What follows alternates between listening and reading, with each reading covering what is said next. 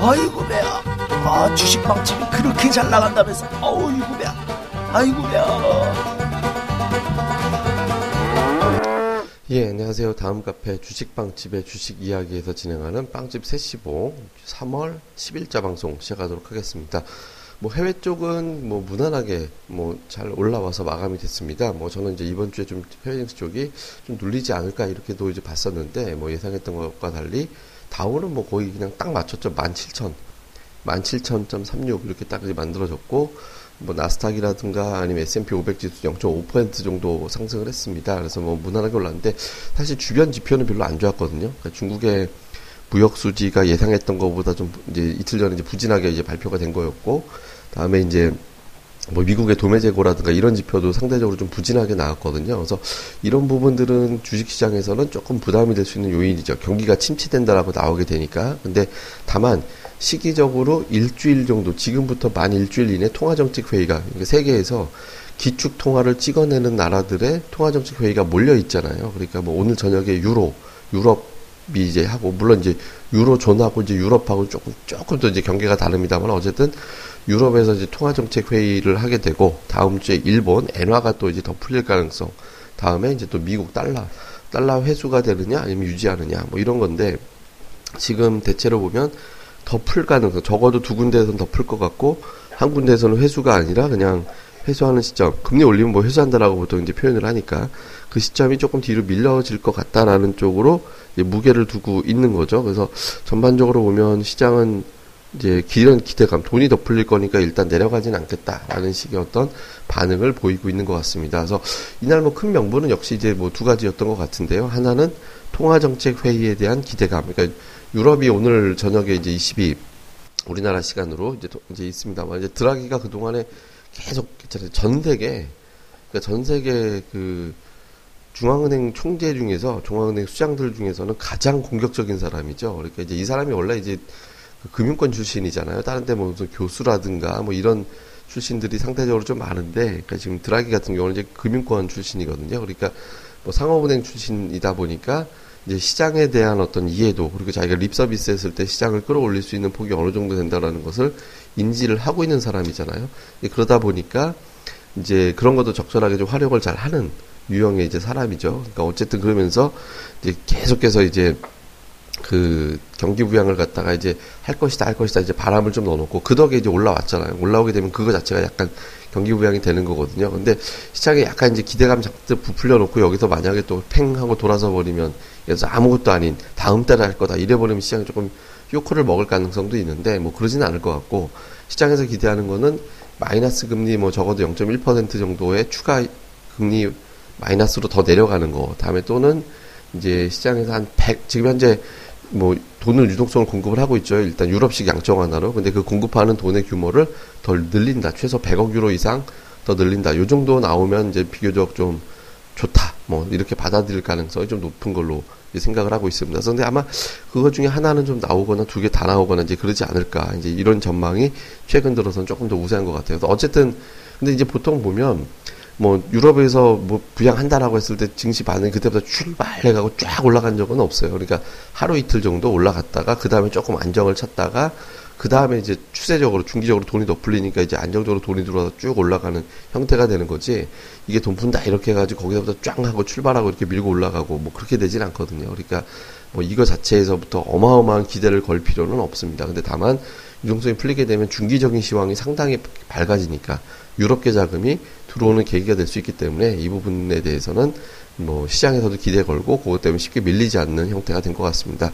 아, 여기에다가 이제 유가도 또 많이 올랐습니다. 유가도 또 38달러 정도까지 밀고 올라가는 형태가 됐는데 이 부분이 좀 중요한 측면이 좀 있어요. 이게 뭐냐면 국제유가가 지금 산유국들이 동결에 참여할 거다라고 이제 전이 뭐 골드만삭스에서는 뭐 유가 상승 올라가는 게 조금 뭐 쉽지 않을 거다라는 취지로 나오긴 했습니다만은 그런 보고서가 근데 이제 지금은 약간 산유국들이 키를 갖기 시작하는 상황이 아닌가 이렇게 보여지거든요. 왜 그러냐면 실제로 감산하거나 동결하거나 움직임이 구체적으로 잡힌 건 없잖아요. 근데 그게 아니라 그냥 동결에 우린 참여할 수도 있어라는 발언만 해도 유가가 확 올라가거든요.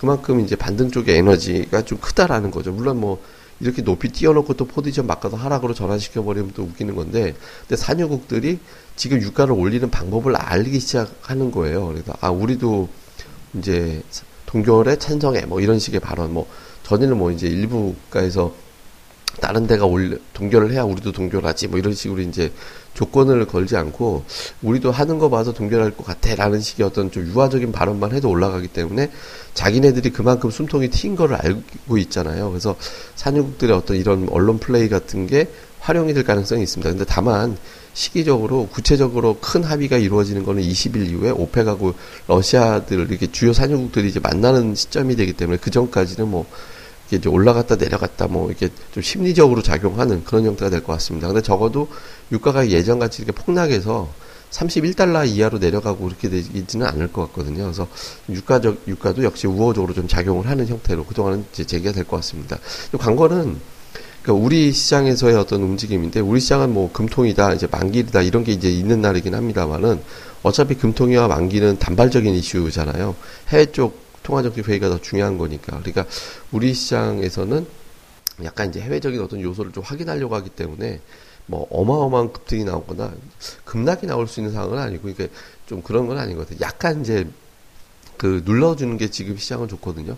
그러니까 이제 오히려 좀 장중에 좀 너무 무리하게 연속적으로 올라가는 것보다는 조금 눌러주는 상태로 한 3, 4일 정도 있다가 이제 그 다음에 본격적으로 제대로 자리 잡고 확 올라가는 게 오히려 시장에 좀 도움이 됩니다. 왜냐하면 지금 신호들이 물론 이제 보조 지표대로 뭐 지수가 움직이는 건 아니지만 그러니까 상승 종목수 비율이 그동안에 너무 높게 올라왔기 때문에 상승한 종목이 굉장히 많은 상태가 2주 정도 지속이 됐잖아요. 그러니까 이제 종목들별로는 조금 숨고르게 들어가야 되는 종목들이 늘어나야 되는 시점이거든요. 그러니까 하락한 종목이 더 많았다면 하락이 멈추면서 이제 반등한 종목들이 조금씩 생기게 되는데 계속 2주 그러니까 가까이 상승한 종목이 더 많았다는 거는 2주 동안 계속 오른 종목들이 많이 있다는 얘기거든요. 그러니까 이런 종목들이 조금 숨고르게 할 시간을 좀 줘야 되니까 눌러주는 것도 좀 나쁘진 않습니다. 그러니까 제가 뭐 최근에 조금 시장에 눌림도 좀 필요하다라고 이렇게 말씀을 드리고 있고 또 미국의 국채 발행 일정도 있고 해서 좀 눌러주는 것도 좋다 이렇게 말씀드렸는데 아직까지 뭐 제대로 눌렀다 이렇게 판단하기는 조금 이르거든요. 근데 어쨌든 그 설령 눌러준다 하더라도 그 폭이 뭐 하락하는 형태가 아니라 횡보만 해줘도 되는 거니까 뭐 그 정도 흐름이 나온다 해서 뭐 괜히 이것도 꼭지야 뭐 이런 거 걱정할 필요는 없을 것 같아요.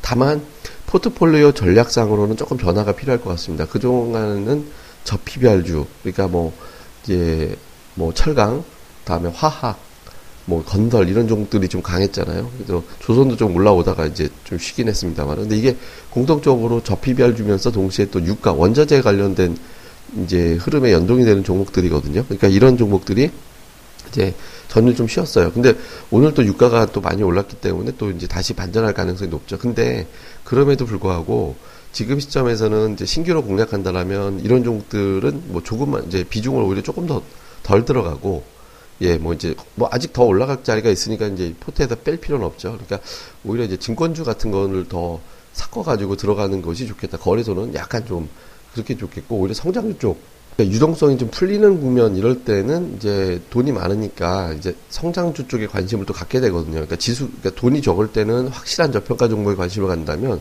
돈이 풀릴 때는 성장주 쪽으로 넘어가요. 그러니까 그런 측면에서 보면 전일 이제 제약주들이 뭐 해외 쪽 신약 발표가 많이 있다 이런 재료 가지고 올라갔습니다만은 그 외에도 미국에서 테슬라가 오늘도 올랐거든요. 그러니까 저는 지금 자꾸 테슬라를 주목해서 보는 게 올라오는 폭이 굉장히 세요. 그러니까 지금 2월 10날, 2월 10일 테슬라의 종가가 얼마냐? 143달러였거든요.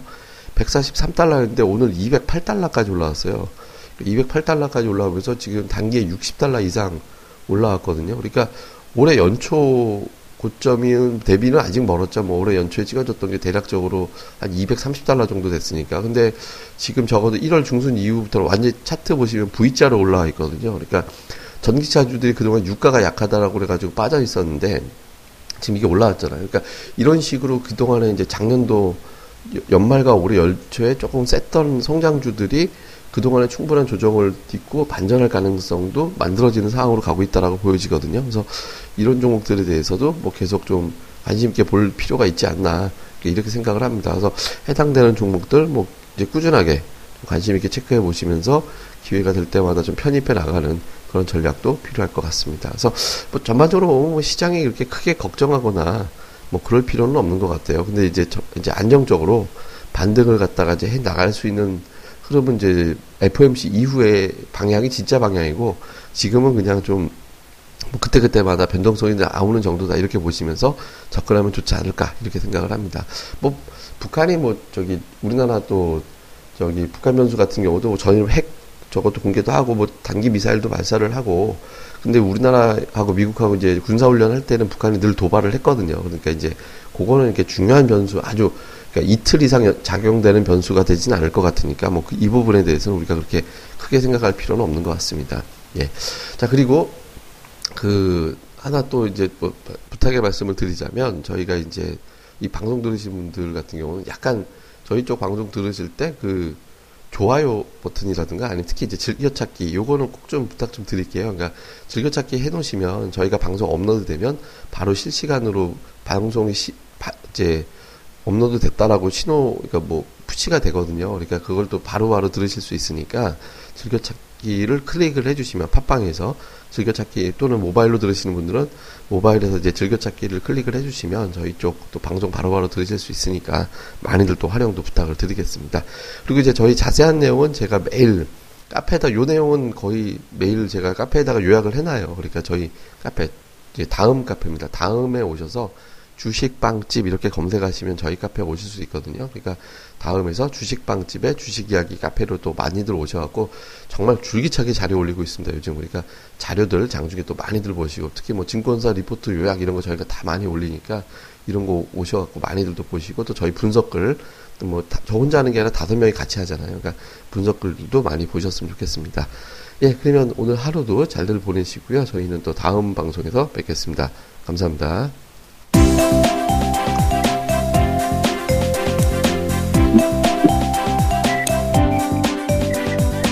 아, 안녕하세요. 주식방집 운영자 불사조입니다.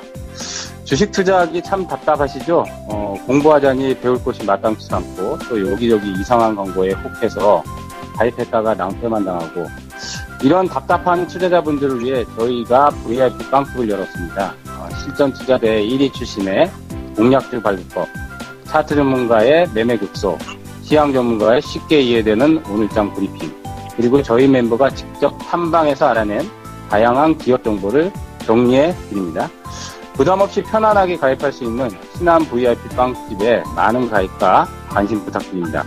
자세한 내용은 다음 카페 주식빵집의 주식 이야기에서 직접 확인하시기 바라고요. 문의 전화는 010-3043-0909 0909입니다.